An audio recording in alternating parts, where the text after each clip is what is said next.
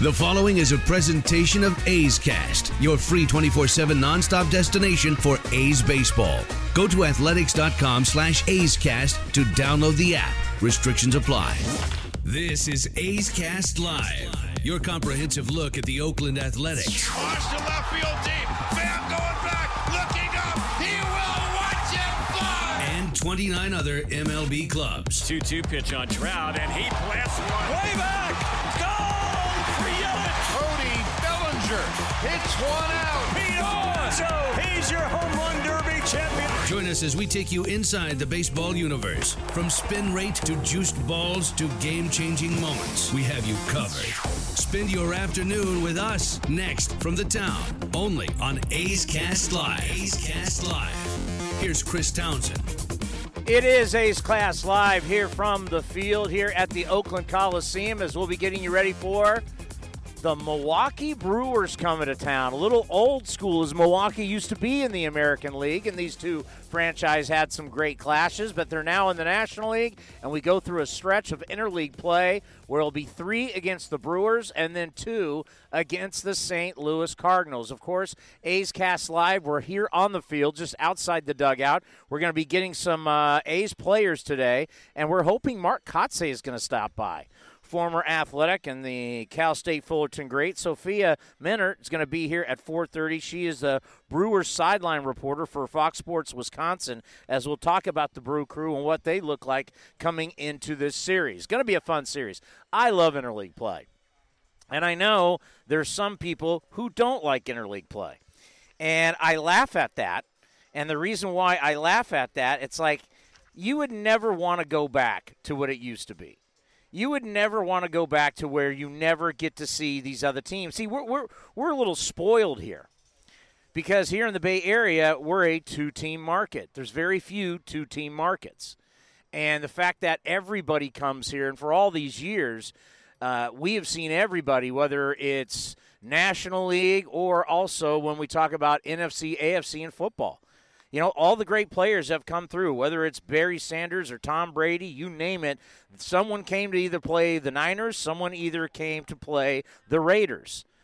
But in in all these other markets, you know, outside of New York, Chicago, LA, and I guess I, I, was brought to my attention. Hey, you could kind of consider what Washington and Baltimore has as maybe the fifth two-team market, but we get to see everybody, and I can't imagine going back to a day where you don't get to see the other teams. I to me that's a, I, I look back on how archaic and how lame that was. I mean, think if you live somewhere. Let's say you live in Milwaukee, and right now you're in the National League. You never get to see the Yankees. You never get to see the Red Sox. You never get to see the Angels. That would just be wrong. And that's how I grew up. Now I was lucky enough that from my parents' house in San Diego to get up to Anaheim at that point, because Anaheim is on one side of of the I five freeway, and then Disneyland's on the other side. So back in those days, you could go up, you could go to Disneyland for a couple days, you could go to an you could go to an Angels game one day. So I got to see a little bit of the American League, and because I was a huge George Brett fan, I was a huge Nolan Ryan fan, and then we also would go see the great A's teams in the late '80s. And then as I got older and I had my Volkswagen Bug, there are times where I would go up to watch American League Baseball. But think about that. How the fact that you only get to see half the teams in your sport if you live in a certain town, that's either National League or American League, you don't get to ever see the other half. What a bad business model that is. And you know already how I feel about where the divisions are now. I think we should still blow it all up and redo it. But it's going to be a lot of fun as the Brewers are coming in.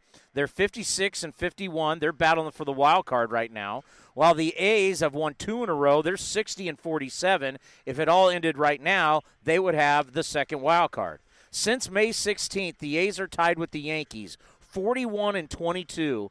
They have the best record in, in Major League Baseball since May 16th. How about that? That's a pretty good stat right there. But this is a very, this is obviously going to be a very tough stretch for the A's. And the fun thing about what we got going right now is there are so many teams bunched up. You know, we have the trading deadline what, is today? The 30th. The trading deadline's tomorrow at 1 o'clock our time. So we're going to see who is able to improve, who's going to get better. You have less than 24 hours. Who is going to get better? Who by tomorrow are we going to say, oh man, they they really did the deal that's going to propel them? We will see. Because right now, Cleveland at 62 and 43, they lead the wild card by three games. Athletics are 60 and 47. They lead the second wild card over Tampa by a half game. Boston one game, and I throw teams in there. I'll, say someone like the Angels, that who's five and a half back of the A's. We've got over two months to play. You get on one hot streak, you can erase that in no time. In the National League right now, the Washingtons by the Washington Nationals by a half game lead the wild card over the Cubs and Cardinals, who are both tied for the second spot at 56 and 49. And then this gets crazy. With two months to play, Philly, one game out. Milwaukee, one game out. Giants, two and a half. Arizona, four. The Mets, who everybody thinks is crazy, yeah, because they're five games under 500, they're just six. San Diego and Cincinnati, six and a half. All of these teams are one hot streak, winning 10 of 11, 13 of 15. They're all one hot streak from being in this thing. So when we talk about this being a sprint to the finish, there's no question about it. Now, if you actually look at the standings, though, and we talked about this yesterday on A's Cast Live, if you missed it, what Fangraphs has put out and talking about who should be in the postseason pretty crazy how top heavy things are as we speak.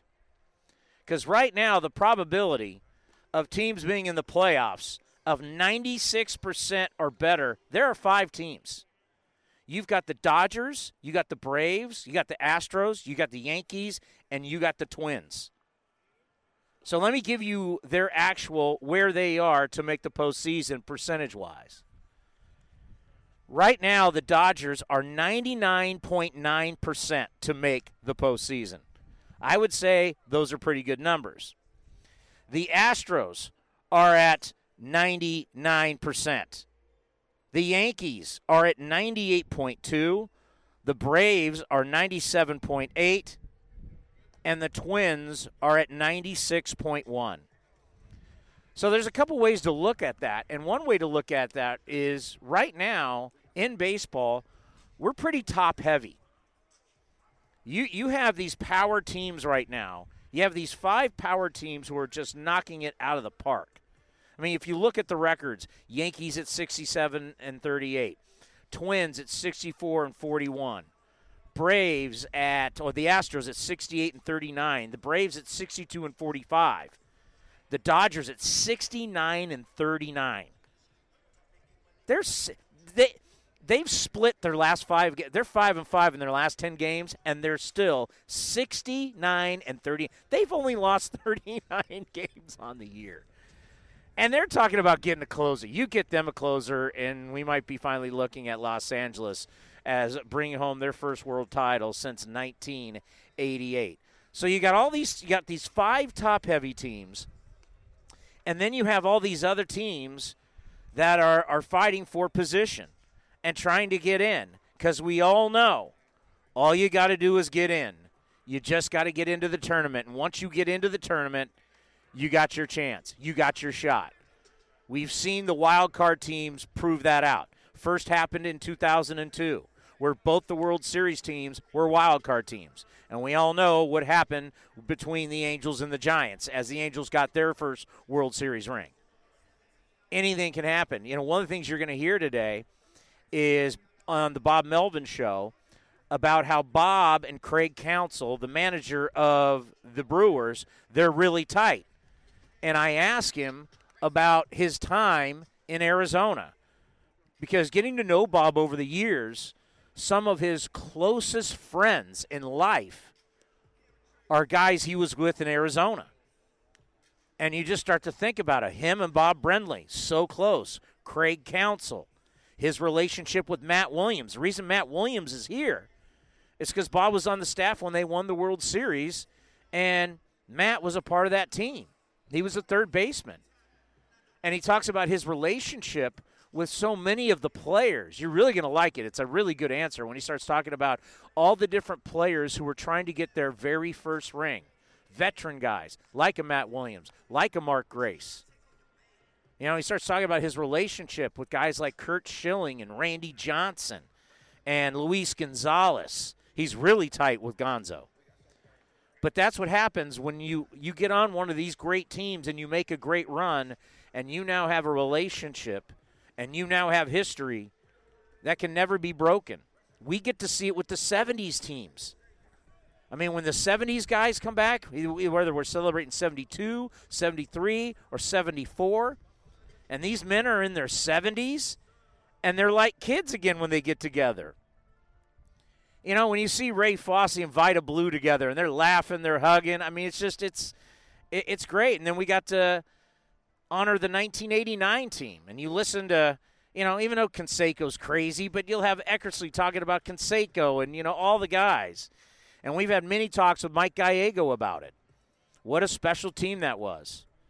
Well, we have that kind of special team here in Oakland for 2019.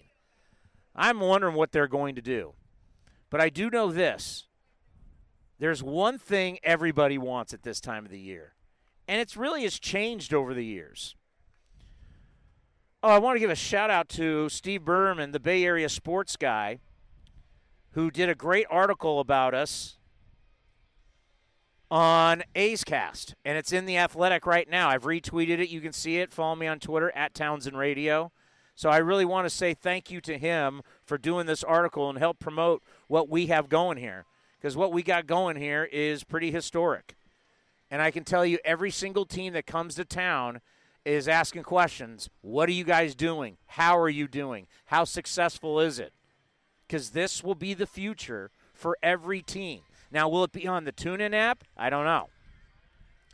But I do know streaming your own station 24 7 is what everybody is going to be doing.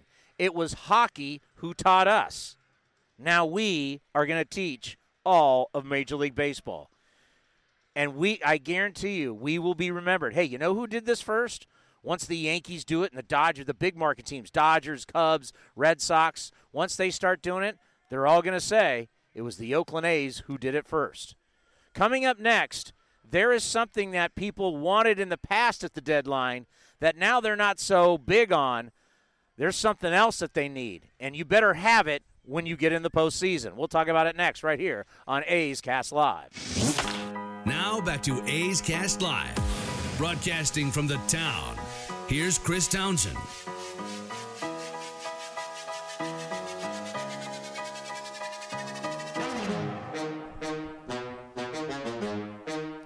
A's Cast Live from the field.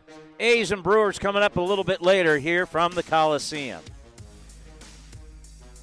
We once again want to throw our thoughts and prayers out there for the victims from the Gilroy Garlic Festival and how tragic that was. Two kids and adult. It was two kids, I believe. Correct, right? Cody, it was two kids and adult losing their lives, and it's uh, utterly tragic. Utterly tragic that we continue to deal with this. But the A's proceeds from sales of garlic fries and Gilroy Garlic Burger during tonight's game will benefit families and the individuals impacted by the Gilroy Garlic Festival tragedy. Donations will be made to the Gilroy Foundation, Gilroy Garlic Festival Victims Relief Fund, or just Gilroy Foundation. As that community needs our love, no question about it. Because that festival, for what it has done for all these years, for everybody who lives down in Gilroy and Morgan Hill. They've donated so much money to so many to help so many different people in that area that they've given so much we now need to give to them. So we will be talking about this throughout the broadcast, and I'm sure TV and radio will be talking about it later. But so buy garlic fries, buy the garlic burger, or just donate and help. So, Cody, can you put that stat up for me once again? I heard this today, and it was just, it was, it just, It like hit me across the face because over the years I've talked about how relievers have eaten up more innings every single year for the entire year for all all pitchers. And last year it was at an all-time high at like 38 point something. Maybe that's something we got to check in with our guy Mark Simon from Sports Solutions who joined us yesterday here on A's Cast Live. I mean, we're going to get to a point probably this year. If it's not this year, it'll be next year where you're you're looking at bullpens being the stars. I mean, they're they're they're they're they're eating up all the high leverage innings. And when when you hear this stat, this is just gonna. I mean, this speaks volumes. Last year in the playoffs, relievers accounted for nearly 50% of all postseason innings. Think about that. That's increased by 10% since 2015. Half of the innings in the postseason were pitched by a reliever. And that's why years ago, I remember years ago, the trading deadline, everything was always about a starter. You got to go get a starter. You got to go get that horse. And teams still do feel that way. I mean, obviously the A's felt they needed to improve, and that's why they got Homer Bailey. But the high leverage innings that are going to be pitched in the postseason, when you start talking about the fifth inning on, they're not going to be by a starter. Only one starter last year, one topped 100 pitches in a World Series game. Only one. In the past two years, starters have allowed an OPS of over a thousand when going through the lineup a third time in the World Series. So basically, you're telling your starting pitchers in the playoffs, give me five. If you can get me five, great. And then we're turning it over to the bullpen. I mean, we we have seen legit starters who make big money be pulled in like the third or fourth inning. Like the first sign of trouble, out of the game. You're able to do that. I don't like that, and I'll explain why I don't like that.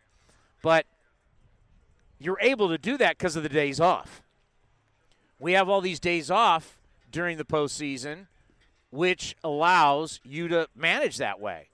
But the reality is, we shouldn't play that way. We should play the way we do baseball, where we play every single day. If you actually played it like you did the regular season, then all of a sudden you wouldn't be able. you would need your starters to start going a little bit longer in the postseason, and you couldn't rely on all those relievers every single day. You'd burn, you'd burn your bullpen out in the first round. But that's for another show. That's one thing that uh, I have never liked. Oh yeah, they're Australian kids. Liam Hendriks, I guess we have a team of Australian kids here. Is this your team? They're here for the World Series. We'll put Liam Hendriks on the All Star. That's one of the great advantages of having this show the way it is. So we just had a group of Australian kids walk by. Liam Hendriks, welcome to the program. What do we got going today? Yeah, so they got the. Uh, that's actually from my hometown, my home ball club. Really? Wanneroo Giants and Carine Cats, the two clubs I played for growing up. So uh, how awesome is that? They got the Little League Intermediate World Series team out here. They played Mexico today. They lost 19 to three, but besides the point. But uh, yeah, so I got them out. They came into the game on the 27th, uh, where we beat the Rangers. So they came out to that one, which was good. And then they, uh, yeah, organized them to come out today. So uh, they're out here now and enjoying the game on, for BP. Did you make this happen? Today I did, yeah. That is awesome. Yeah. You got to take care of the kids. What is it? I mean, think about for them. What does that mean coming all the way from Australia to be here in California, in the United States of America, and then get to, I mean, then they get to see you and they get to see what, what you can do from Australia. You, you, you can make it big in the United States. Yeah, hopefully it uh, hopefully it's impactful. But um, at the end of the day, I just wanted to get the kids out here from my home clubs. Um, yeah, Wanneroo Giants, Carine Cats. So get them out here, just enjoy a game, and so I'll go over there and say hello in a little bit once uh, once we're done with batting practice and all that, and just speak to them for a little bit and just. Uh, yeah, you got to take care of the kids. And At the end of the day, like you don't get too many Australians over here, especially from my hometown. So, well, you're living proof that this is an international game. There's no question. Actually, my in the locker room, it's uh, we have the uh, the foreigners row. It goes me in the corner, Joakim Soria from Mexico. Uh, then it goes Franklin Barreto and Yusmeiro Petit from Venezuela. And now we got Wei-Chung Wang, who just moved his locker into that one. So we've got uh, we got it all. He's from Taiwan, so we've got uh, we've got a bunch of different continents going on. I know that's where you know people for years when they've talked to us are like certain people are not playing the game. I said, listen, we now have people coming from all over the world. There are scouts all over the world finding players, and even in Australia. Oh, even even down under. That's where it comes from. So uh, yeah, we got a group of kids here today. So hopefully we can. They I went to the game this morning. It was at 9 a.m. So uh, went out to Max Baer Park in Livermore. Went out there with my old man just to check out the game. It didn't end up the way we wanted to, but I mean, I've got a, got a chance to go see the boys, and uh, yeah, they play again on Thursday at noon, I think. How much fun are you having closing? I love it. Um, obviously now I have to wait like the entire game for me to pitch, which kind of sucks because I like being involved. But um, at the end of the day, like I'm, a, like I've always said, I'm just a placeholder. Like we had one of the guys who had the, one of the historically best seasons ever last year. All he needs is another outing or two, like he did the other day, and um, and he'll be back in that role, and we will be uh, our bullpen will be stronger for it. Well, I, I, I, I just talked about this, and it's an amazing stat. Last season in the postseason, bullpens made up 50% of the innings in all the postseason last year. Well, the one game we had was 100%, right? Yeah. so we had we had uh, we we added that tally, but um, yeah, I mean relievers are being leaned on heavily, especially in the postseason. Uh, they're even adding starters back to the bullpen just to kind of get that get that feel back out there. So it's something that um, something interesting that like the stats. I think last time I read it was this is the highest bullpen. This is the first time in 20 odd years that the bullpen ERA has been higher than the starter ERA. Correct. And I think that has a lot to do with the the opener strategy, but because they go in as relievers or the the long guys or the bulk guys.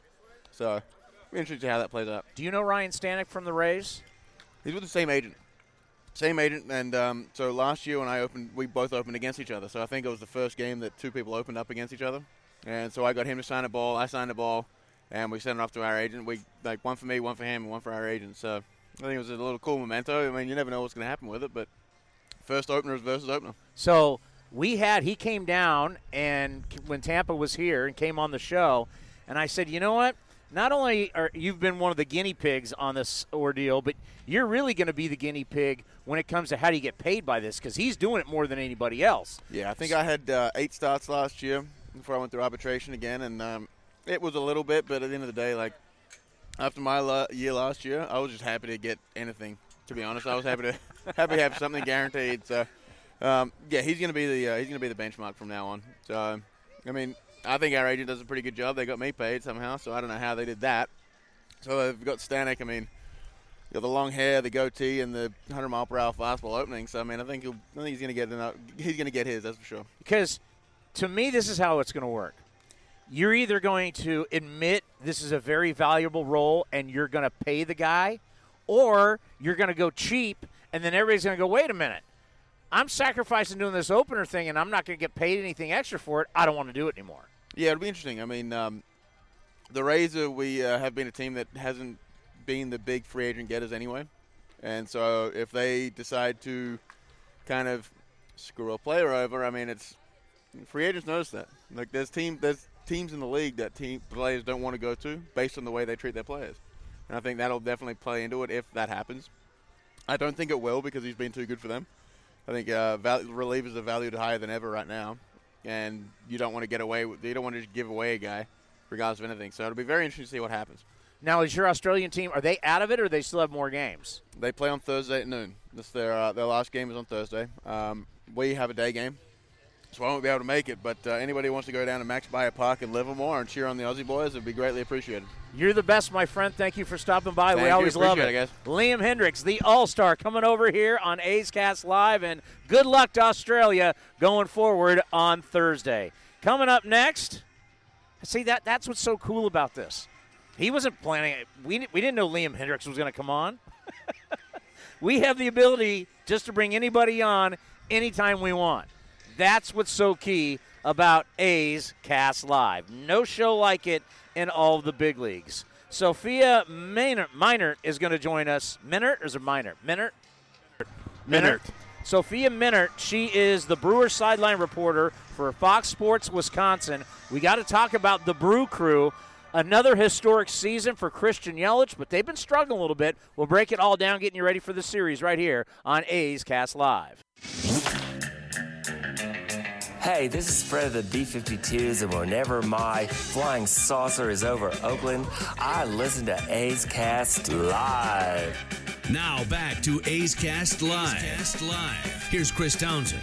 Sophia, thank you so much for taking the time. We truly appreciate it. And it's uh, an old rivalry. Back in the day, of course, the Brewers were in the American League and had some classic games against the Athletics, but welcome to town. Thank you. Thanks. It's been a while. We haven't been here since 2016. So uh, we were here for just a short two game series. So it's nice to be back here in Oakland. And you got to see an old friend, Chris Davis. Yeah, just minutes ago. Um, you know, we love Chris Davis. Uh, I just told him, I said, I wish you could still be hitting all those home runs for us. But uh, he was, you know, he was a great, impactful player, uh, really well liked in our clubhouse. Um, but, you know, obviously it's great to see him doing – so many great things here in Oakland with the A's, and it's just watch him establish himself as such a great player. It's it's been fun to follow him, but uh, definitely miss him on our side. Yeah, I think about it. You know, when he was in Milwaukee, I mean, did anybody really think he would? I mean, knew he could hit home runs, but we're talking about a guy leading all of Major League Baseball in home runs. Did you guys see that potential? I think nobody questioned Chris's power. You know, I mean, he can crush a, ba- a baseball j- as well as anybody, um, and especially at Miller Park. You know, it's such a hitter's park, and, and it can showcase talent like what Chris has. I think the biggest thing with with Chris and his time in Milwaukee is he just never got that regular opportunity. Um, and obviously, he was working on stuff with his arm to improve his defense. And, you know, we've got a couple of really good outfielders as well. So I think it just got to a point where he wasn't able to get that consistent playing time that obviously made it more difficult for him at the plate, you know, to get into a rhythm, to see all of that great power that he's put on display here. So I, am thrilled for him that he got that opportunity here in Oakland. You know, there was a story about Christian Yelich when he was in Miami where he said he'd be happy if he ever just hit 20 home runs this yeah. season. He never saw himself as a home run hitter. What is it like for him now that like the, the light has gone on and he's become a superstar?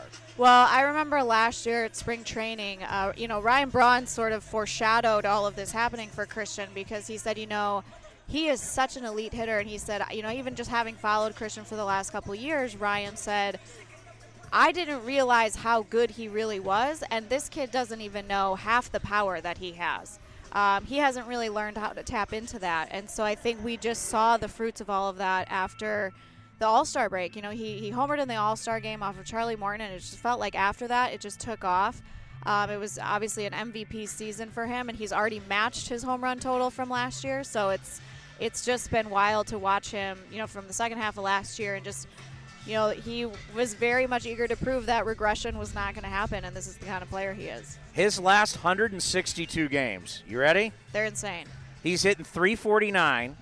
He's got an on base of 440, slugging 733. That's a 1,173 OPS, 61 home runs, 147 RBIs, 12 game winners, 217 hits, 108 extra base hits, 136 runs, and 33 stolen bases. That's his last 162. That's not a bad season. I mean, that's that's that's greatest Brewer season. Yeah. And there's been yeah. some great Brewers. There's been some really great Brewers uh, in the organization's history, and I just. I mean, again, it's like you read these numbers, and these are like stupid video game numbers, right? Then, yeah. then it's like an actual player putting up these kinds of numbers. I mean, it's it really is unreal. Um, and and we every day just try not to take it for granted. Um, every at bat he takes, uh, every game that he plays in. I mean, he is a special, special player. All right, what's his contract like, and what are they trying to do with him long term? That really hasn't been on the table yet. He'll have two more years uh, after this year. Um, that was part of the reason why they wanted to acquire him in January of last year. Uh, the David Stearns and the Brewers, they love young, controllable talent.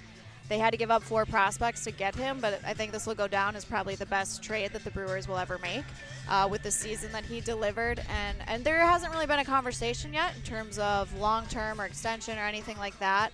Um, but he do, he will hopefully be in a Brewers uniform for at least two more seasons. Yeah, that's the thing that uh, is the trend right now in baseball. Ever since last year's World Series, is all these players signing extensions. They don't want to go to free agency.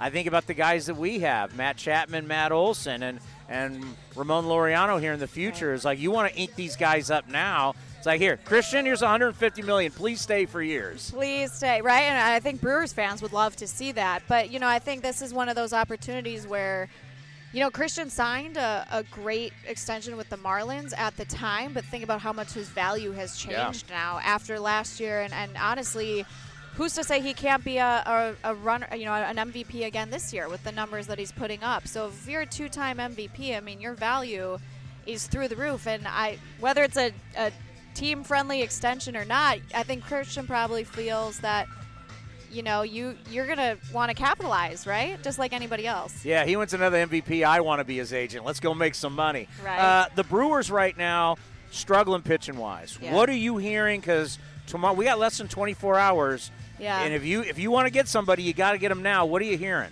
Well, you know, time is obviously on the clock. Um, they did make a move yesterday, acquiring Jordan Lyles from the Pittsburgh Pirates. It's a pitcher that we're very familiar with. Picked him up off of waivers from San Diego in August of last year. And and Jordan, it was kind of a spot appearance role for him in, in the bullpen at that point. He only made 11 relief appearances, was not on the postseason roster. Um, and and then you know they didn't tender him in the offseason. He ended up with the Pittsburgh Pirates. So we saw a lot of him actually, uh, both the the good and the bad version, so to speak. You know he got off to such a great start with Pittsburgh over his last eight starts. There was a hamstring injury in there, and then the numbers just haven't looked the same. They've really flipped and gone in the other direction for June and July. So I think you know the Brewers are hopeful that maybe just putting him back into a pennant race you know, change of scenery, work with uh, the pitching coach, uh, Chris Hook and Steve Karsay. Um, again, again, it's a pitcher that they're familiar with, and, and more so than anything, they just they need the depth and they need the innings with the injuries to Brandon Woodruff and to Jhoulys Chacín right now.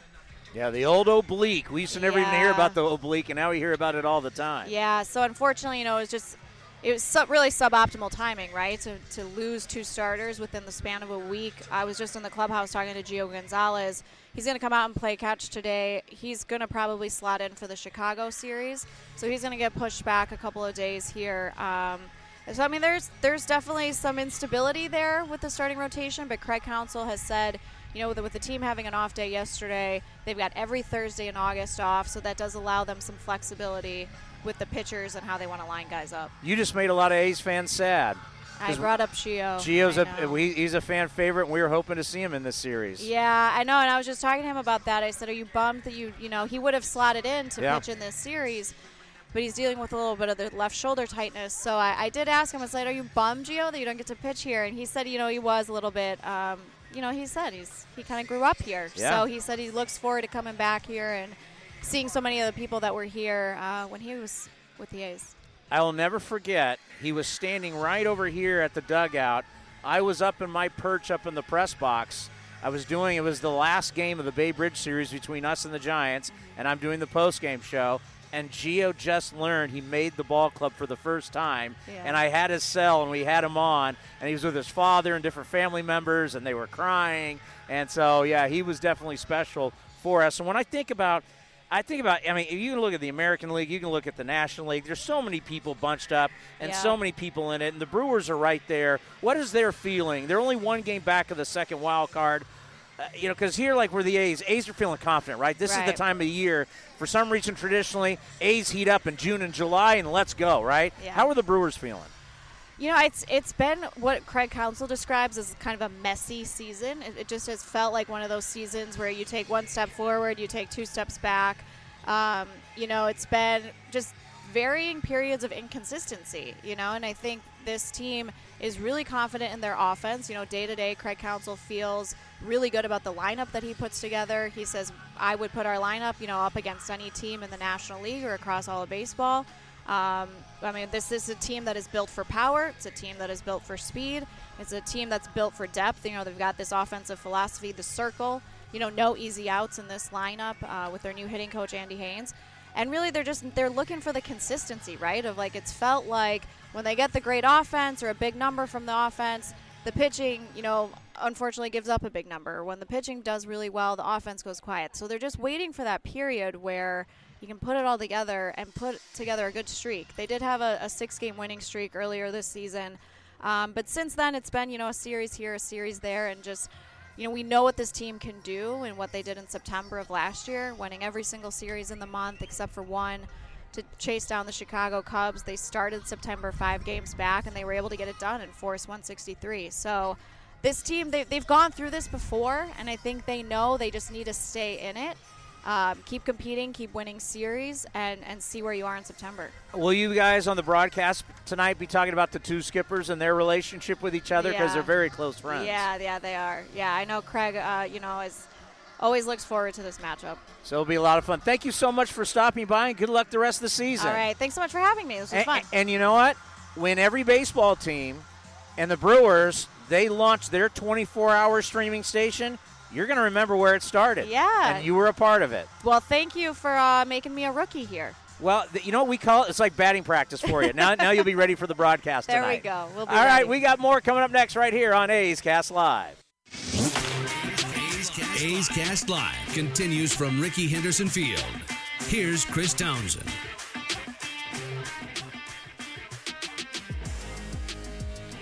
So I came up with a theory yesterday. And my theory, I asked the skipper, Bob Melvin, who I'm looking at right now as he's behind the net watching BP. So before we did the Bob Melvin show that you're going to hear at 5 o'clock, which is coming up in, uh, what, about 15 minutes or so? Yeah. Bob Melvin coming up in 15 minutes. We are the only entity that gets Bob every single week. It's the Bob Melvin Show brought to you by NestBedding.com. Did you tweet it out, Cody? That Bob Melvin's coming on. Yeah, And, it- and did it- I retweet it? The, the tweet is sent out. Also, I wanted to give you an update. Uh, the Brewers just got back to me. We're going to have Gio Gonzalez on the show tomorrow. Gio Gonzalez on the show tomorrow. Hey, uh, we got to get Steve Berman on. Bay Area sports guy who just did a phenomenal article about us Oh, I read it. on the Athletic. I Did read you the I read the big Chris Townsend me piece.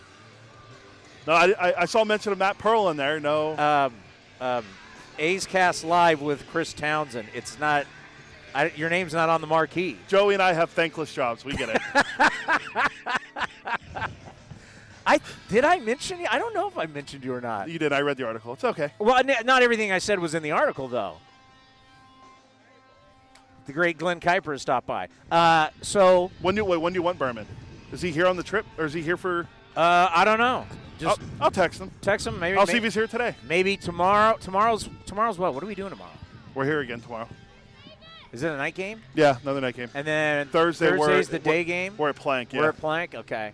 May we uh, get him on tomorrow. All right, I'll text him right now. So I asked Bob. So here's a theory that I came up with of why recently times that were normally crazy, winter meetings, free agency, trade deadline, it's all gone cold. And I think I have a pretty good theory. Today's people in baseball are all numbers people. They're people from MIT, they're people from Stanford, Ivy League school. There's a lot of smart people working. Oh, ground ball. Ground ball to short. Fell short. Grab that for me, would you? I love getting the baseballs. You know what we've been doing lately with the baseballs? We've been getting players to sign them, and then we give them out. So we'll see next time a player comes by, we'll uh, we'll get them to sign it. So so since you have all of these people that are just numbers people, remember, numbers people are not risk takers. Numbers people are super ultra conservative. And I'm not talking about politics. I'm just talking about how they live their lives, how they do business. You don't get into you don't get into a numbers job because you're a risk taker. That's not that's not what you do. You know, you're not a drummer in the band like Ben, and you're going around with B-52s, uh, traveling around Europe. No, that's not what that's not what numbers people do. They crunch numbers. They crunch data.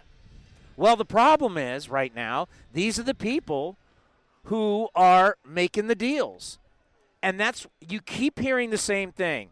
Boy, they want so much. They want an amazing haul. Well, because then they're not taking that much risk.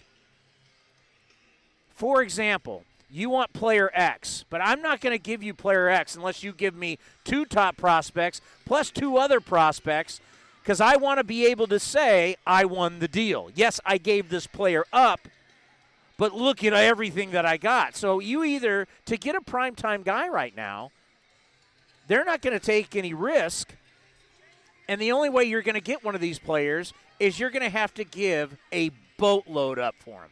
A boat. So that's why we're not seeing movement. That's why we're seeing Andrew Cashner. That's why we're seeing Homer Bailey or Lyles or guys like this, and we're not seeing the big boys. We're not seeing Noah Syndergaard, right? Stroman actually a deal was done, but Brodie Van Wagenen, he's an actual he's an agent.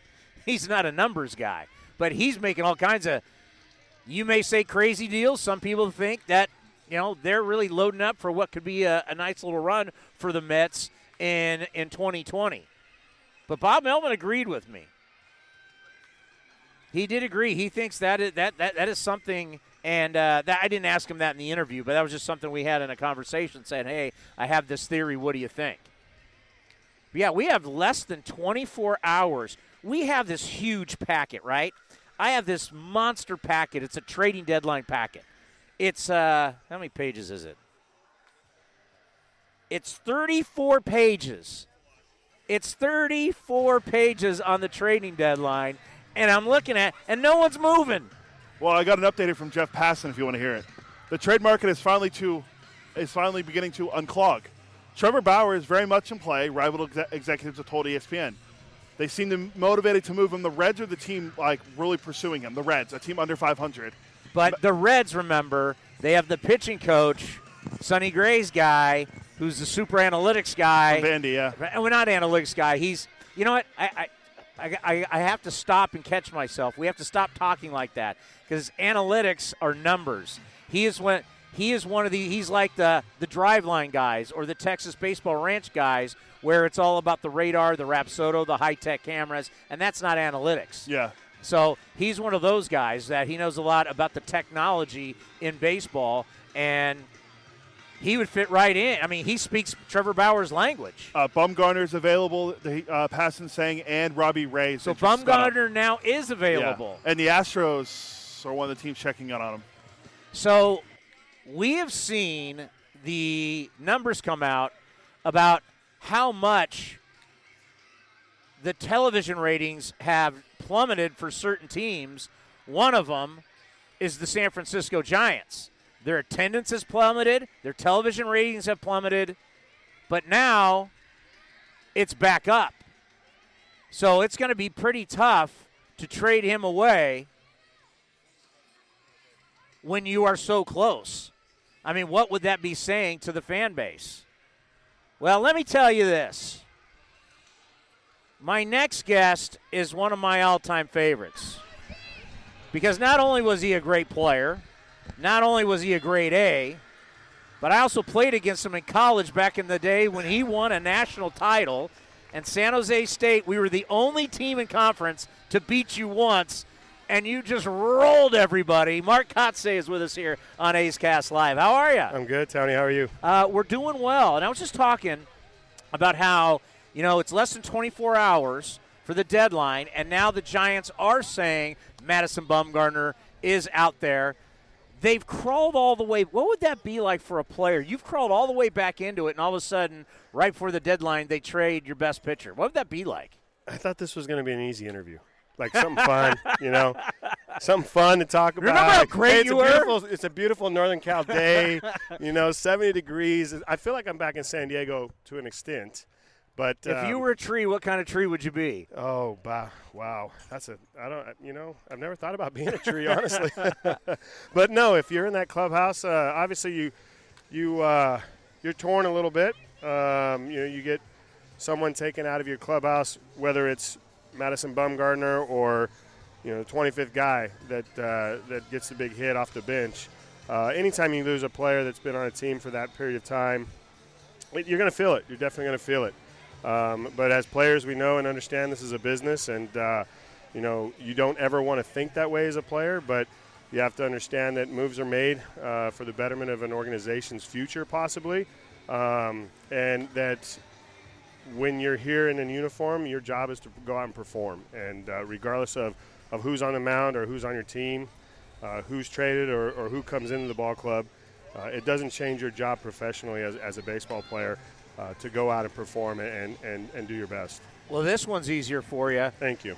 It's so. Are you sure? Yes. Okay. It's, this one's easy because it's happened with the A's with, with with with Bailey and Diekman coming in. When you are a good team and you're battling for the postseason and your front office goes out and gets you assets to help you, what does that feel like as a player? Yeah, you're excited about that, no question. Um, but at the same time, assets are coming in.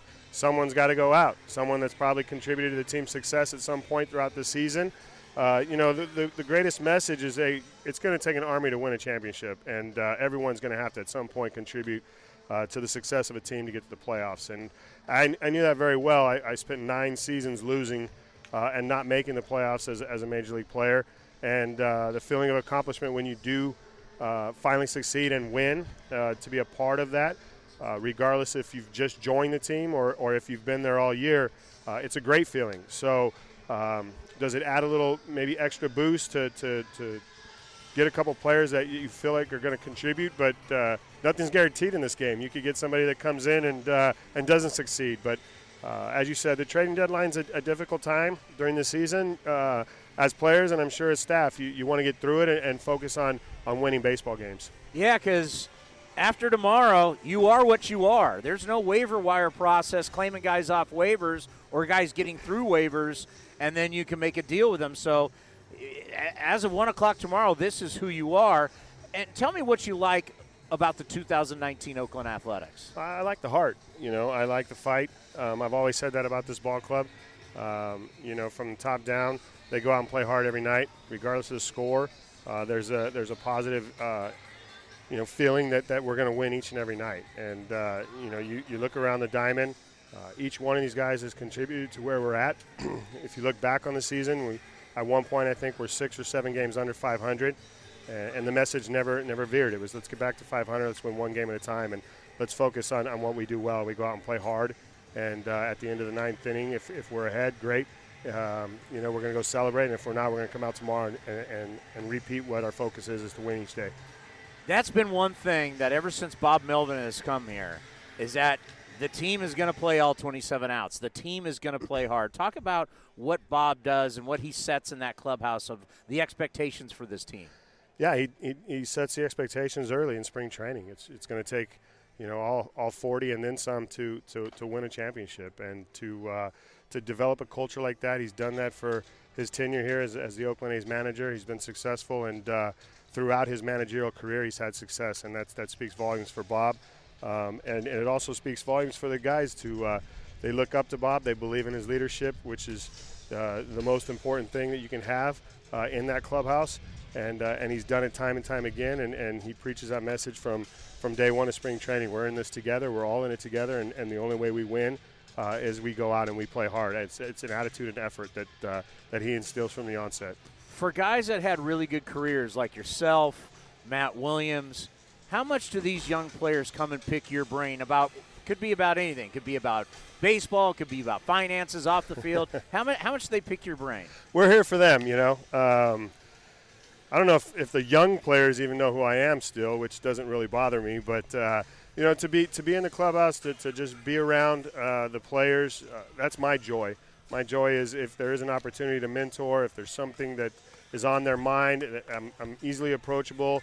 Maddie, from Maddie to Bushy to Aldo uh, to Emo, um, you know, all of us have something to offer, and, and uh, we don't ever try to offer it when it's not wanted. Um, you know, I think it's better and more receptive uh, when they come and approach you, and, and, and we're here. You know, um, we can only give them our, our experiences or things that we've seen around the game, and, and hopefully they take it. If they don't, there's there's never any hard feelings if, if I give advice and it's not followed because uh, ultimately it comes from within, and, and they have to believe in – what you're saying, and they, they have to take it wholeheartedly.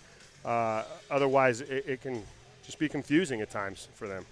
I think about all the technology that's in the game now, with everything that we have with TrackMan and Rapsodo and all these high tech cameras and everything. What's that been like for you as someone who teaches the game? Has it changed how, how you view the game with, with all the stuff that we have now? I think it's it's brought a different element of uh, uh, educating me about certain intricacies of the game that, that I appreciate.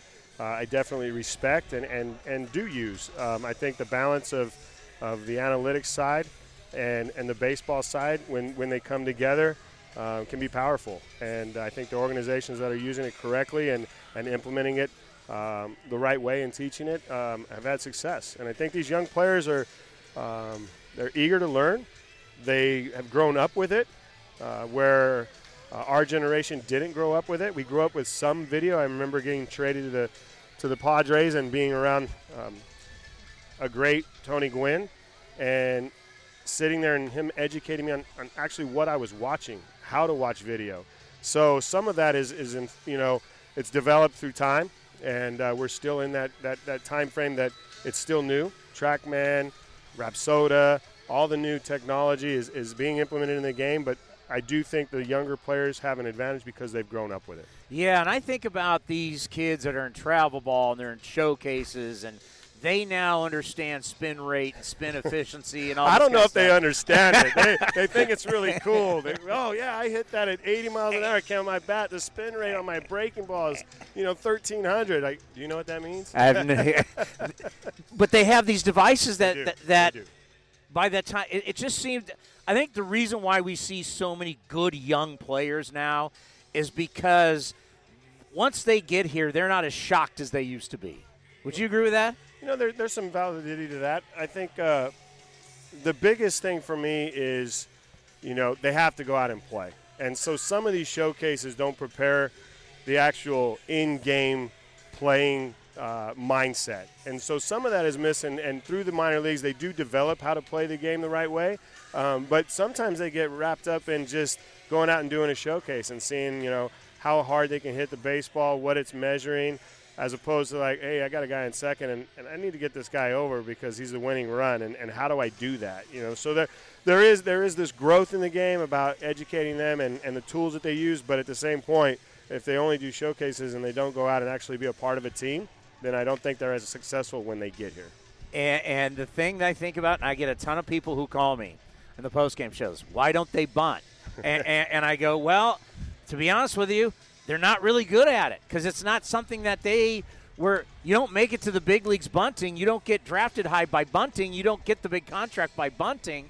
So, do I want these? For the most part, I don't want these guys bunting because it's not a skill they're very good at. And that, that's entirely true. Um, it, it isn't developed. It isn't uh, really worked on um, to the extent that, that we work on our hitting. And so, yes, you're asking someone that hasn't done it to go bunt, they're going to be unsuccessful. As in anything in life, if you don't practice it, you're not going to be any good at it. So, there is times and places where uh, the bunt's valuable and it's, it's, it's needed.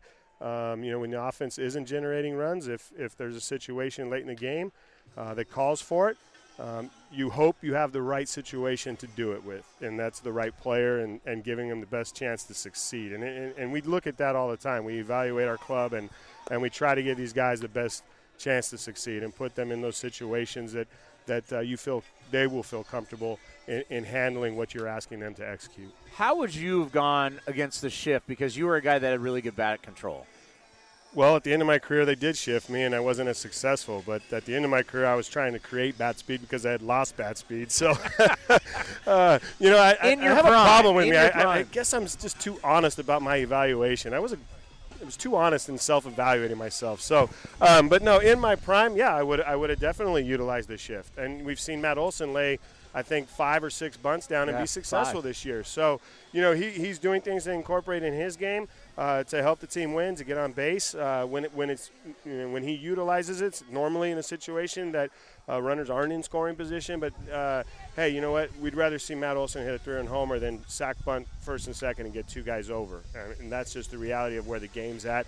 Uh, and and and if you do the data and you and you and you really understand the data, um, giving up an out is, is huge, and it, it limits the you know your opportunity to score runs. And and in this game, we know now that you got to score runs. These guys go score as many as you can. Because, That's man, right. thi- this ball's flying out of the ballpark at record paces, so you need as many runs as possible. Let's end on this.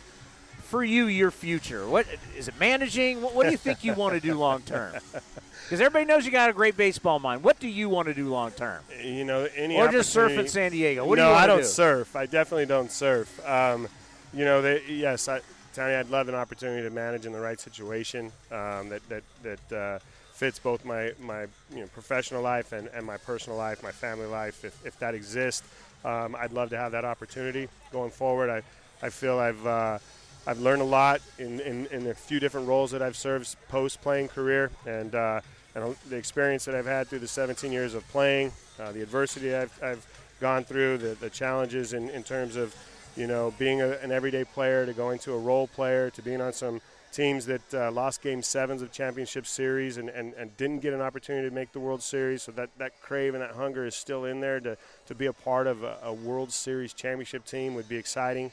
Um, but I do feel that uh, this Oakland Athletics op, uh, A's uh, organization has given me this, blessed me with this position to be in, to, to still be on a staff, a great staff led by Bob Melvin, and, and, and learn from him and learn from the staff and, and just continue to educate myself and grow in the game of baseball. Your money in the bank.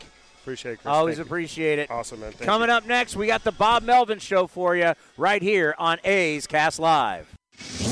This is A's Cast Live, your comprehensive look at the Oakland Athletics. Launch to left field deep. 29 other MLB clubs. 2 2 pitch on Trout, and he blasts one way back. Goal for Yelich. Cody Bellinger hits one out. Pete Alonso, he's your home run derby champion. Join us as we take you inside the baseball universe. From spin rate to juiced balls to game changing moments, we have you covered. Spend your afternoon with us next from the town, only on A's Cast Live. A's Cast Live. Here's Chris Townsend. Before we get to Bob Melvin, I want everybody to know coming out to the game tonight, we need to support our our people down in Gilroy after the tragedy at the Garlic Festival that left three dead, two are one's a child, and I think one, another one's a minor and one adult. It's just tragic. And as we talked about yesterday on A's Cast Live, Cody lived down in that area for five years. I, for years, have been down to the Garlic Festival, and to think that that would happen there, especially at a festival, I mean, anywhere, it's sickening. And at a festival that does so much to help people. I mean, this festival has raised millions and millions for people in that area. Proceed, proceeds from sales of garlic fries and Gilroy garlic burgers during tonight's game will benefit families and individuals impacted by the Gilroy Garlic Festival tragedy. Donations will be made to the Gilroy Foundation's Gilroy Garlic Festival Victims Relief Fund or just Gilroy Foundation. So please donate. Please buy garlic fries and please do the burger to help uh, because that is something great that the A's are doing for the people that have been affected by this tragedy. So every single week, there's only one place you can go to get the Bob Melvin Show. It's right here on A's Cast. So I go into his office. We do it every single Tuesday, uh, whether he's on the road or whether he's at home. I will go into the office and we will get the answers from the skipper himself. Here is the Bob Melvin Show, and it's brought to you by NestBedding.com. Time now for the Bob Melvin Show here on A's Cast, brought to you by NestBedding.com. That's NestBedding.com. Love where you sleep. You'll love all their mattresses. I guarantee it. How are we doing, Bob? Doing good. How about yourself? Uh, we're doing well, and, and looking at the position you're in, you know, you, you're in the mix. Like if it ended today, and I know this doesn't mean anything, but if it ended today, you would be in the postseason. I think you have to like that. Your destiny is in your own hands. Yeah, I mean, there's a lot of a lot of baseball has to be left to be played, and in a week, who knows what it's going to look like, and that's why I try not to focus on right now because this thing could flip around ten different times. Once you get to September and you kind of have an eye on the on the finish line, then you kind of have an idea where you are and what you need to do. But we're just trying to win as many games as we can at this point, and you know, up to now, it's been okay. What is your opinion on the trade deadline being a hard deadline now? The waiver claims are no uh, no longer possible after the 31st. So, kind of what you see in your opponents and what you see with yourself, what you see is what you get after the 31st. Yeah, you know what? I, I'm not all that involved in that anyway, and I do know that we've been able to make some moves after the deadline, so it makes maybe affects us a little bit. But like you said, you know, after today, what you have is what you're going to have, and what other people have is what they're going to have, so you can more focus on that, at least on a preparation standpoint from my end. You know, I, I, I thought it was shocking, and I, I forgot about this. You know, you go back to like the, the mid 80s, the trading deadline when you were playing was June 15th. I mean, that's far different than what we see today. It is, and you know now you you get a little bit better chance to evaluate your club. Uh, you know, the, the deeper in the season you go, and you know, typically July is kind of a big month for injuries too. So, you know, you have to go through that period as well and evaluate that. But like I said, it, it really doesn't affect me all that much in the fact that, you know, we're just trying to go out there and win some games and the front office are the ones that are trying to, uh, you know, either, either get some players here or send some out. So you get Diekman, the left-hander out of Kansas City, and the one stat that you really look at is, the strikeouts to innings pitched, and and he brings he brings you an element of, of another guy that can put people away. How do you plan on using him? he's he'll be our late lefty, and and he's got a history of going through righties too. So he's not just a situational lefty, like you said. He he creates a lot of strikeouts, and and we've had to face him in the past. And you know when he was with Texas, he was their eighth inning guy, and whether it was three righties, three lefties, or a combination, uh, that was his inning. So uh, I'm not sure it's going to be that succinct. You know, we still have some guys depending on who's available and depending on matchups that we use a little bit differently, but he's definitely our late lefty how big is it to have a left-handed pitcher that can get righties out? It's big because you know nowadays with you know either teams pinch hitting and or you know setting their lineups up where you have to go through some righties to get to maybe the most significant lefties, uh, it, it makes a big difference. And and when he can strike guys out and he can miss bats, it means it means he's got some power and, and guys aren't getting a good look at him.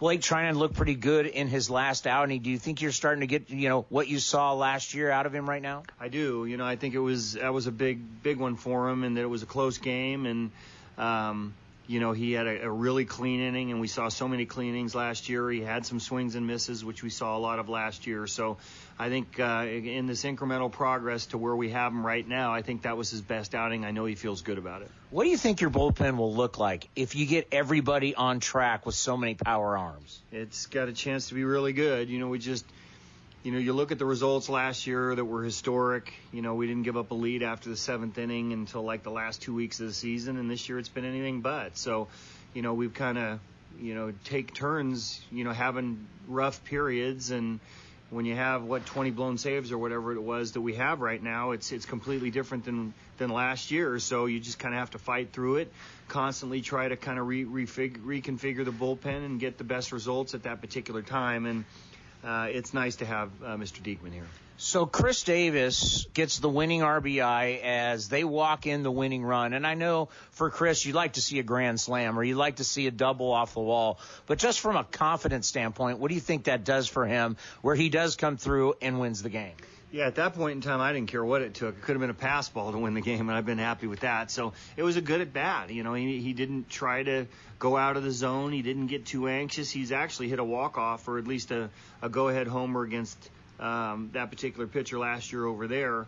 Um, but I, I was impressed by the fact that he wasn't trying to do too much because when you're struggling some, sometimes you want to be that guy and you want to do it early in the count and you want to drive a ball. That's not what it took. You know, it took either uh, you know a single or, or a walk, and he was patient enough to draw the walk.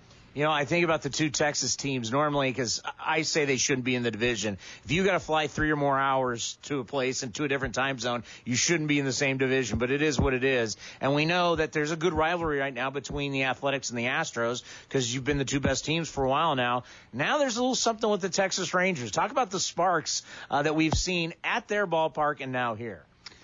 Yeah, I mean it makes for for some good theater. I mean I I don't know that it, it ramps up the rivalry. Whenever you play a team 19 times, you're always going to have some issues at some point in time.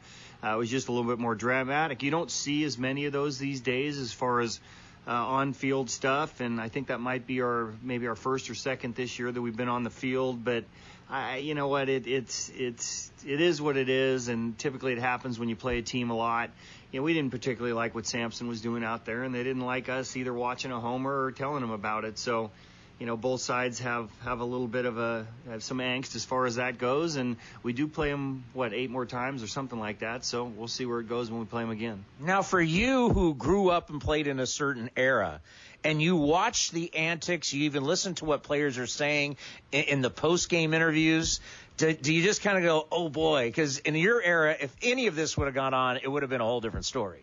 Yeah, it gets t- it used to get taken care of real quickly. If someone watched a homer, he got hit the next time up, or the next guy got hit. So it happened pretty quickly, and that usually ended things when you let Uh, the players police it. Uh, typically, there's a little bit of a shorter duration. Now the umpires are put in a bad spot, and that you know, do you, you issue a warning?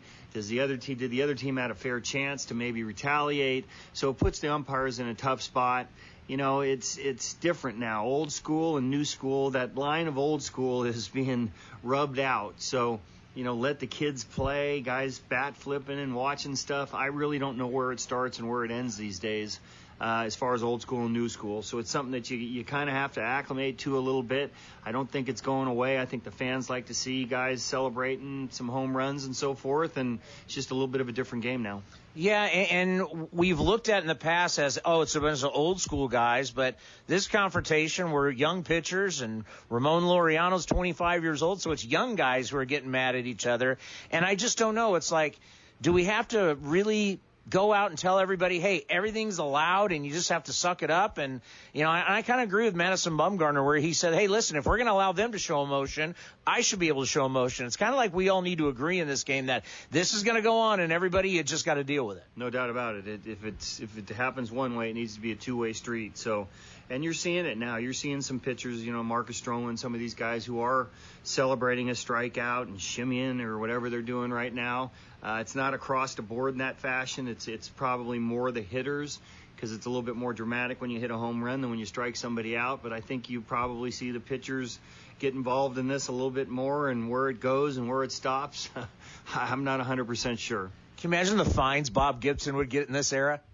Yeah, no, they'd be big fines, and they try to stop him right away, and I'm not sure that would that would actually happen. But it, there were a lot of guys that took matters into their own hands. They did it very quickly, and usually the, those things uh, got ended very quickly as well. So now we got the National League Central coming to town, where you're going to have the Brewers and then the St. Louis Cardinals. What's the advantage that an American League team has over a National League team when you play in the American League Park? Well, the fact that you know usually the National League things teams do things a little bit differently towards towards the bottom of the lineup. Maybe they hit and run a little bit more and and you know do some safety squeezing and stuff with the pitcher. Now the pitcher's not involved and another hitter's involved in it. Uh, you, usually you don't see the, the amount of pinch hitting other than the pitcher spot, maybe in the eight nine spots. I think uh, with Craig Counsell, who's a good friend of mine, you might see a little bit more pinch hitting, with, especially with the righties that they have on the bench right now. So, you know, we, we probably have the advantage in the American League Park in that we do have a DH that, that typically is DHing. A little different for them, but I think the biggest advantage is when you play a National League team at their park because they they have a little better understanding of, you know, how the game plays the National League style, and the pitchers are, are, are prepared to hit all the time. We're just you know, a week out, 10 days out, trying to get our guys to be able to put a bunt down. Where uh, in the National League game, these guys are a little bit more acclimated to what it takes in the offensive end. You know, Christian Yelich is that kind of guy that I know you get a bunch of data on the opposing team, and uh, I think the data is all going to say he's red hot. What a year he's having it's an incredible year, and he's hitting lefties, he's hitting righties, he's hitting everybody. He's stealing bases, he's hitting homers, he's hitting for high average. It's a pretty special season. So uh, this is a guy that we, we, we try to maneuver around. They do have a guy in Yasmani Grandal hitting behind him who's a switch hitter who's having a good year too. But uh, usually there's one team, and especially a guy like this that you have your eye on, and, and he's having an absolutely terrific season. So um, you know, hopefully he takes a three-game series off and hit some balls hard at somebody, and then he can go beat somebody up along the way. Let's end on this. And speaking of your buddy Craig Counsell, and I think of Matt Williams and getting to know you over the years, your time in Arizona was very special. You uh, obviously you guys won a championship being on that staff. But it's just, it seems like a, lot of your really close friends in this game came out of that time in Arizona. What was it like being down there with the Diamondbacks for you? That was a special club, and, and everybody came in that spring, and, and very few guys actually had a World Series ring. Everybody was playing for that exclusively. There was no, let's see how we get off to a good start, and maybe we make the postseason. The goal from the very beginning was to win a World Series and some of my best friends in the game were on that team. You know, Craig Counsell, obviously Matt Williams, uh, Bob Brenly, who was the manager, Luis Gonzalez. I'm still really close with Mark Grace. All these guys remain tight, and when you win a world championship, it means there's a fraternity there that's going to last forever. That you have that big ring on your finger, and it seems like you, you, you stay in a little bit more close contact to them. Curt Schilling, Randy Johnson, all these guys. Um, I still stay in contact with. So it was a special group of guys and obviously a very special year. And not only that, It's one of the most historic World Series as the Yankees were going for four straight. You took down arguably one of the greatest dynasties of all time. You know, I, I just think about that World Series. It's special to get the ring, obviously, but the way you did it also. Yeah, and the games were all in dramatic fashion. I mean, the ones in New York, I, literally, when they hit those late inning home runs, it felt like that place might actually crumble and then we come to our place, have to win game six, and then play a historic game seven that we won in the you know with with an out in the bottom of the seventh. So I don't know that there are too many series that have been better than that one, and you know the players that were in it and the theater of those games, uh, th- th- that won't go down in history books. We appreciate the time. We'll talk to you next week. All right, thank you. The Bob Melvin Show, brought to you by NestBedding.com. That's NestBedding.com. Love where you sleep. That is right. Nest as in N E S T bedding.com. Always great catching up with the skipper once a week. This is the only place you get the Bob Melvin show is on A's Cast. And I think back to that World Series, the only time in my life where I have actually been a Diamondbacks fan, that was a wild, wild series. 2001 kept the Yankees from winning four straight. And what a series it was. It was unbelievable. Curt Schilling, Randy Johnson. Oh, man. And the spirit those guys still have to this day. Yeah, some of Bob's best friends are from that time with the Arizona Diamondbacks. The A's, for the most part, the A's don't have a weakness in their lineup. I mean, you start looking, you know, what you've gotten this year, and hopefully Phegley will be back soon. Uh, even Herrmann's hit for you a little bit, but Phegley has done a very good job. We know Chapman and Olson, Marcus Semien. Stephen Piscotty has been a little, but I think when he comes back from knee surgery, hopefully he'll close out strong. Mark Canha's been fantastic when he's been asked to fill in at any point, whether it was DHing or playing right field. So when you start looking at Ramon Laureano having a really good year, if you look around, and this is something that I believe I took phone calls on this. What is today? Today's two. It's Taco Tuesday. Today's Tuesday. So it was Monday. No, it would have been Sunday after the game. I took calls on second base and how bad the second base position as a total has been this year for the Oakland A's. Now, normally, when you hit as many home runs as the A's do, and you score like they do, you're not really worried about one position. And especially this position for years has been known as a defensive position. But the way baseball is now, every position is an offensive position now. You know, everybody's hitting home runs. But the A's second baseman, oh boy, this position has been a dud for the A's. And I know there's a lot of people that still believe in Profar. I know there's a lot of people out there that still believes in Franklin Barreto. But if you look at the numbers of second base this year, it's awful. So let me give you rankings for A's second baseman. So since the A's did not play yesterday, these are the up to date numbers for your second baseman this year. You ready? Batting average. A second baseman are hitting 202. Where does that rank in Major League Baseball? That is dead last. On base percentage, 262? 262? And that's not even last, by the way. That's 29. So somebody is worse. How about slugging? 374, that's 20th, and that's just because Profar's hit some home runs. Weighted runs created plus, which is a metric that a lot of people is the best to judge people on. Offensive players, 67. That's tied for 27th. So, hey, listen, they're not doing it offensively, then they've got to be doing it defensively. Defensive runs saved, they are minus 11. This by far has to be the worst on the diamond.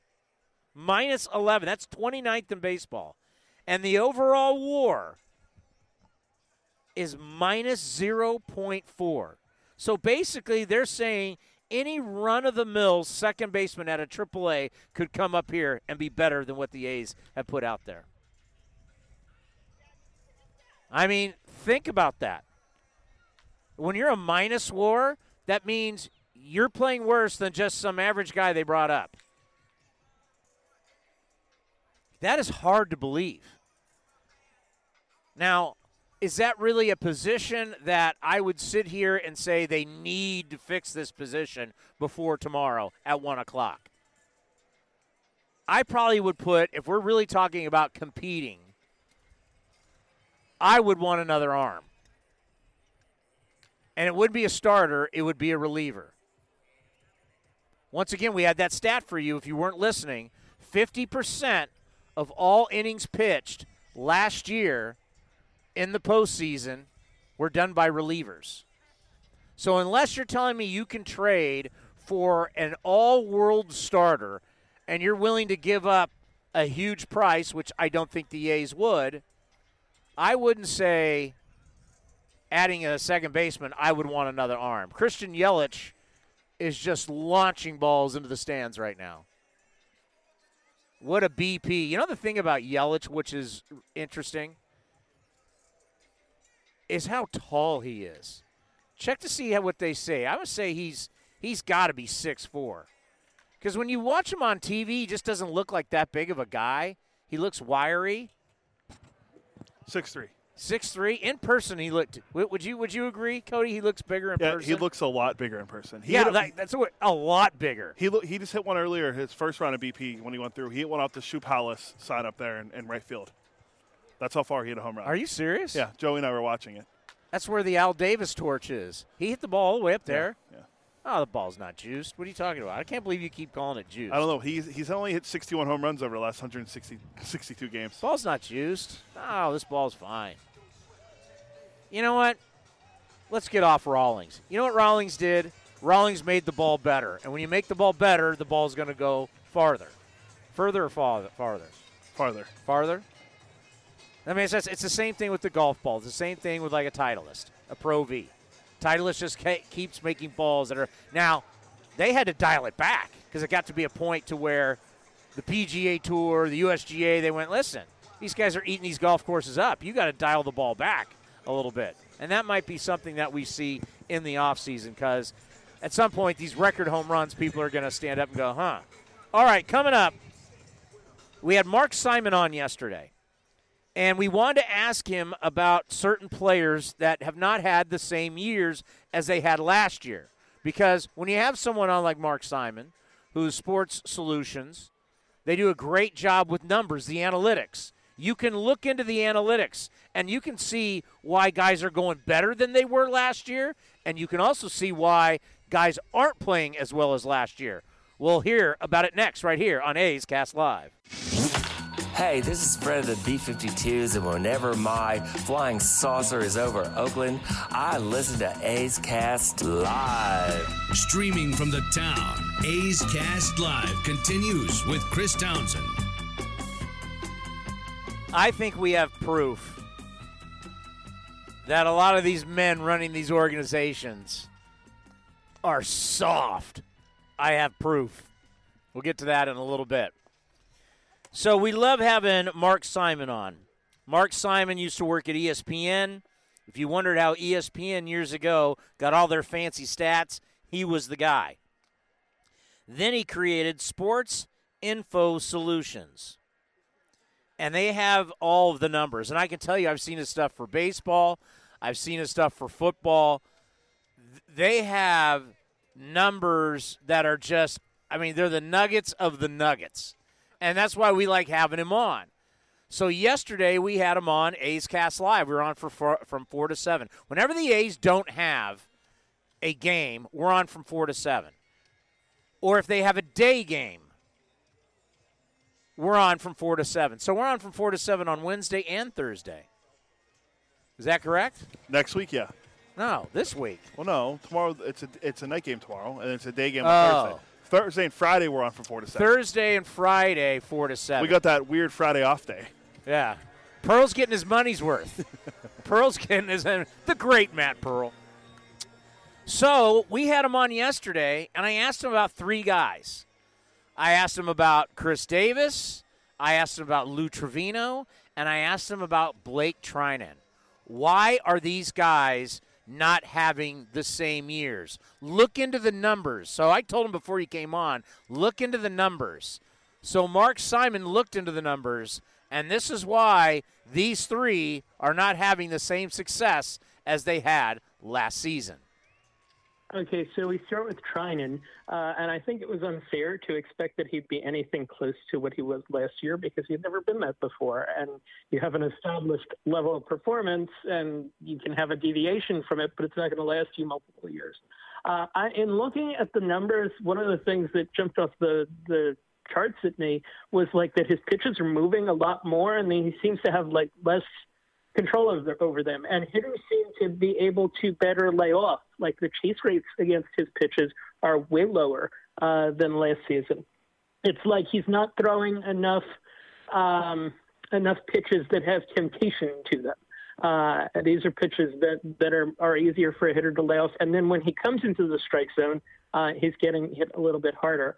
Um, Lou Trivino, the cutter hasn't been as good. If you look at any of the, pitch performance metrics with the cutter, uh, that's been uh, missing from his uh, success uh, this season. And then Chris Davis.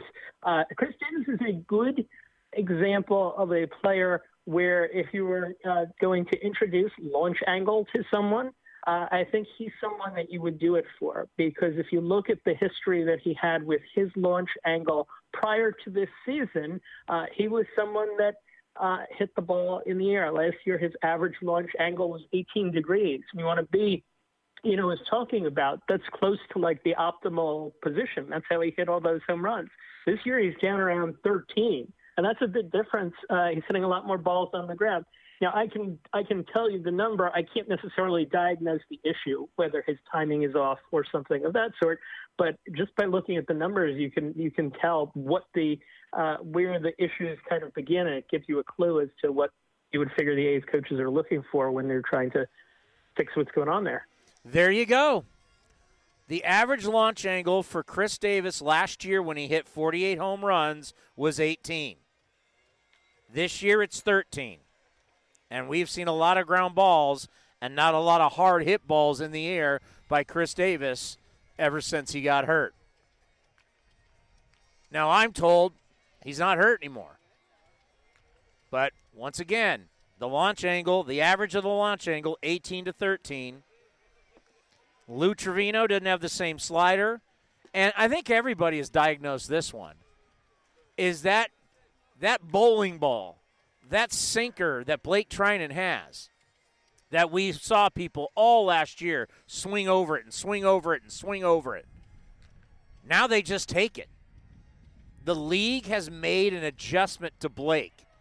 And this is what happens to players in this game. Is now you have to adjust.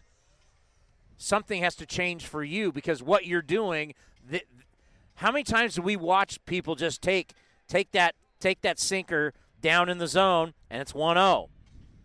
Throws it again. 2-0. Now he's got to come in. And as Mark says, when he comes into the strike zone, He's always coming in a strike. He's always coming into the strike zone when the hitter has the advantage. He knows Blake has to come in, and then now he's all over it. And so that has been the big problem for Blake Treinen is they're not swinging at that power sinker. And you know, they've made the adjustment. What's the adjustment he's going to make? Our buddy Bob Nightingale has put out there so I, I talked about it yesterday. I talked about talked a little bit about today. I'm telling you, we're we're we're we're in a land of number crunchers. People who collect data and people who use data are usually conservative people. People who get into numbers are conservative. Numbers have to prove out everything. They're not risk takers. The reason they got into numbers is because they're not risk takers in life. That's why they got into the numbers business. Let the numbers give you the answers. Trust the numbers. Don't take risk. Well, this just proves it once again with these these new front offices. There is a growing sentiment among GMs to push the MLB trade deadline back to August 15th to give teams more time to determine whether they are buyers or sellers in light of slow activity. They will discuss at the GM meetings in November in Phoenix. You need more time? No, I really no, no, I really need to know I'm out of it. No, I can't I can't if I have more time, then I really know I'm out of it. Now I'll start to make deals. They don't want to take any risk. That's August 15th, you have a month and a half left. How much time do you need? It's because you have these teams sitting here right now. Should we be in it? Should we not? They're just paralyzed by the pressure, and they can't cut deals. They can't cut deals with each other. That's why the other day when we had David Forst down here, it would have been last Friday, right? We had David Forst. I said the one thing I, I've always really appreciated about you and, and Billy Beane is that you're fearless. The A's are ruthless. They're cold-blooded killers. Whether you like all the deals they've done, well, no one's going to be 100% on deals. Nobody. Not in the NFL, not in the NHL, not in the NBA or baseball. You're dealing with human beings. You're going to have flaws. You're going to have mistakes. But that doesn't paralyze Billy or David. They make moves.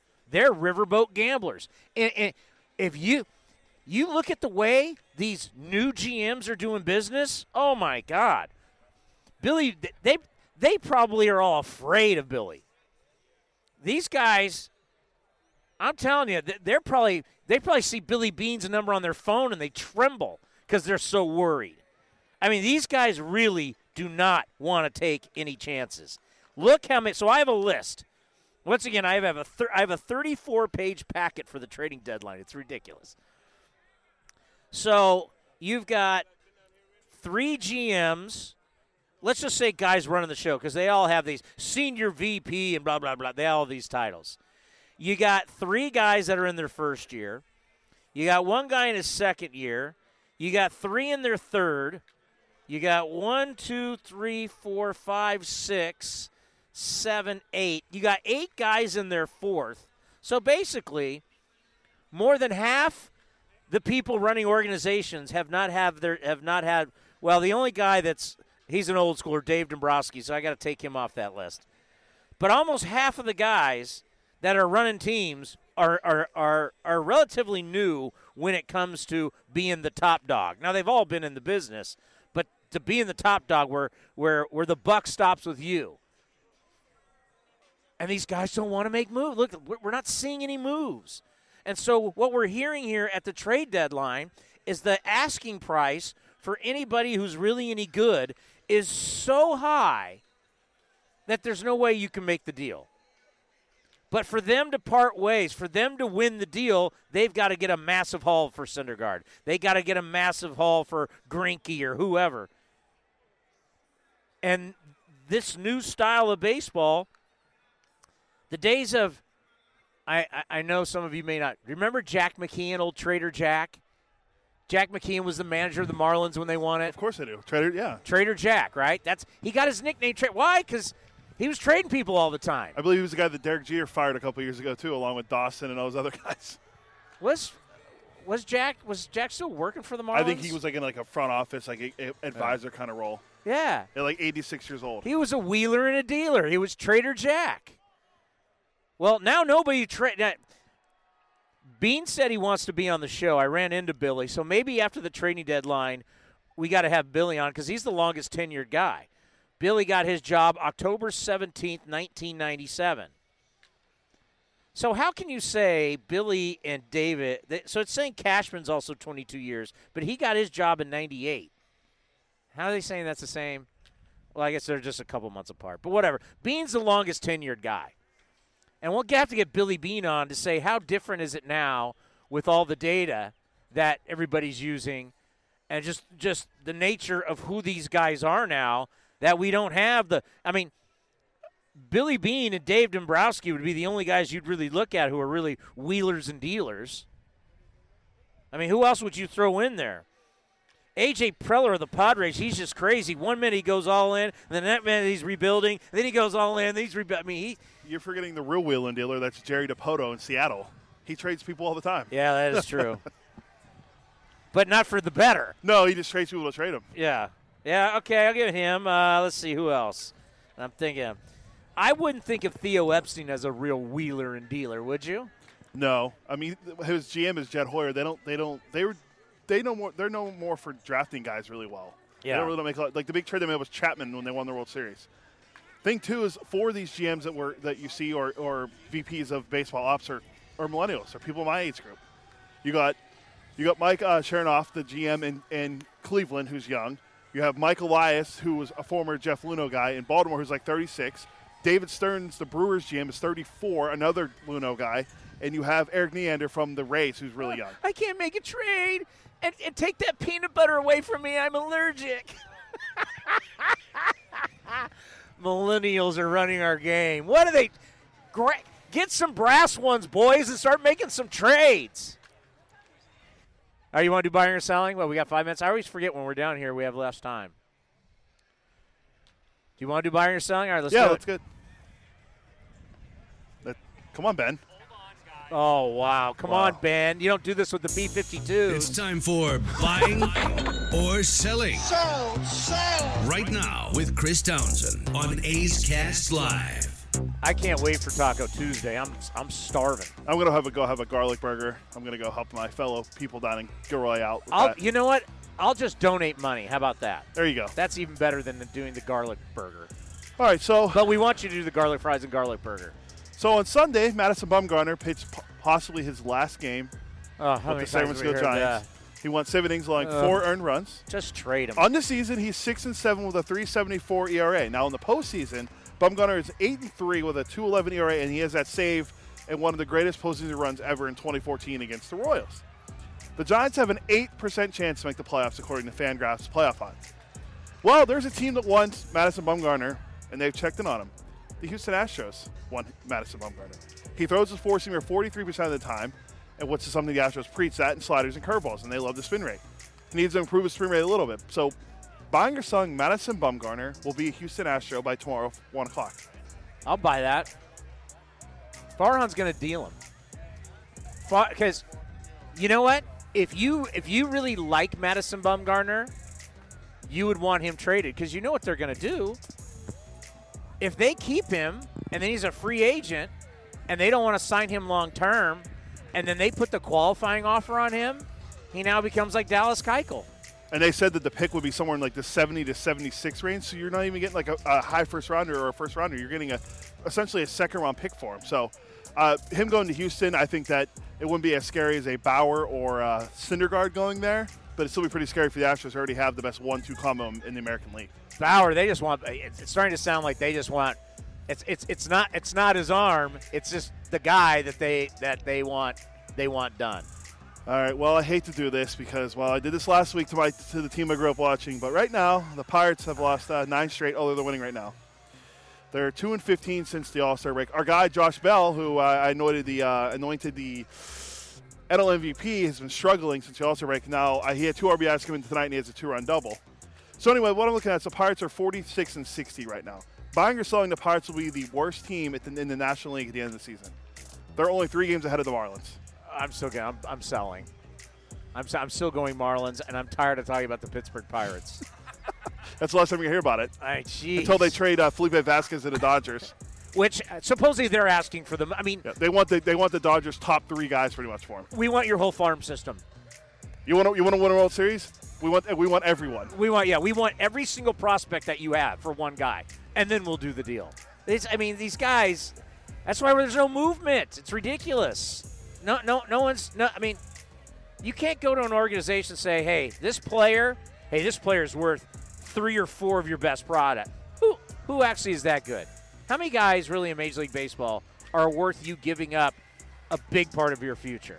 I believe uh, I, bro- I put it down here on the notes. I don't know if I have time to to get it, but according to uh, Baseball America, and since they went back and looked from like 24, 20, 2003 to 2014, and the 86 trades of the four and 86 of the 428 prospects traded in July deals that played majority of leagues two seasons in Major, in Major League Baseball.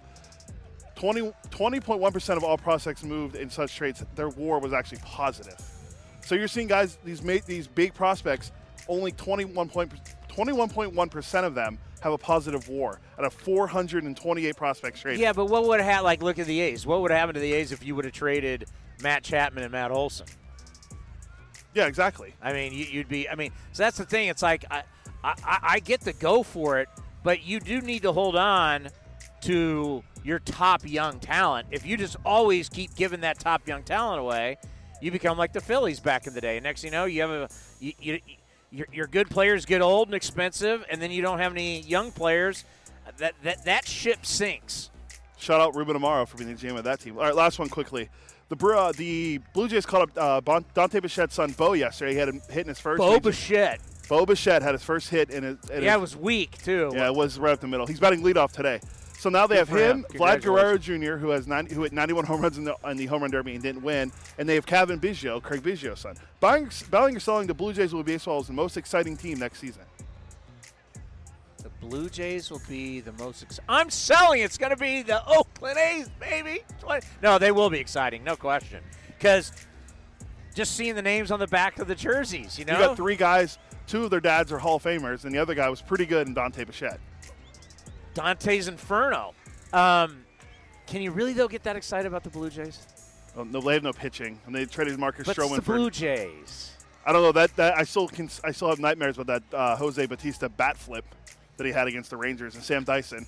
The 92-93 Blue Jays. Gary Carter. They had some great. They had some great. Gary Carter. Joe Carter. Sorry. Joe Carter. Touch them all, Joe. You'll never hit a bigger home run in your life.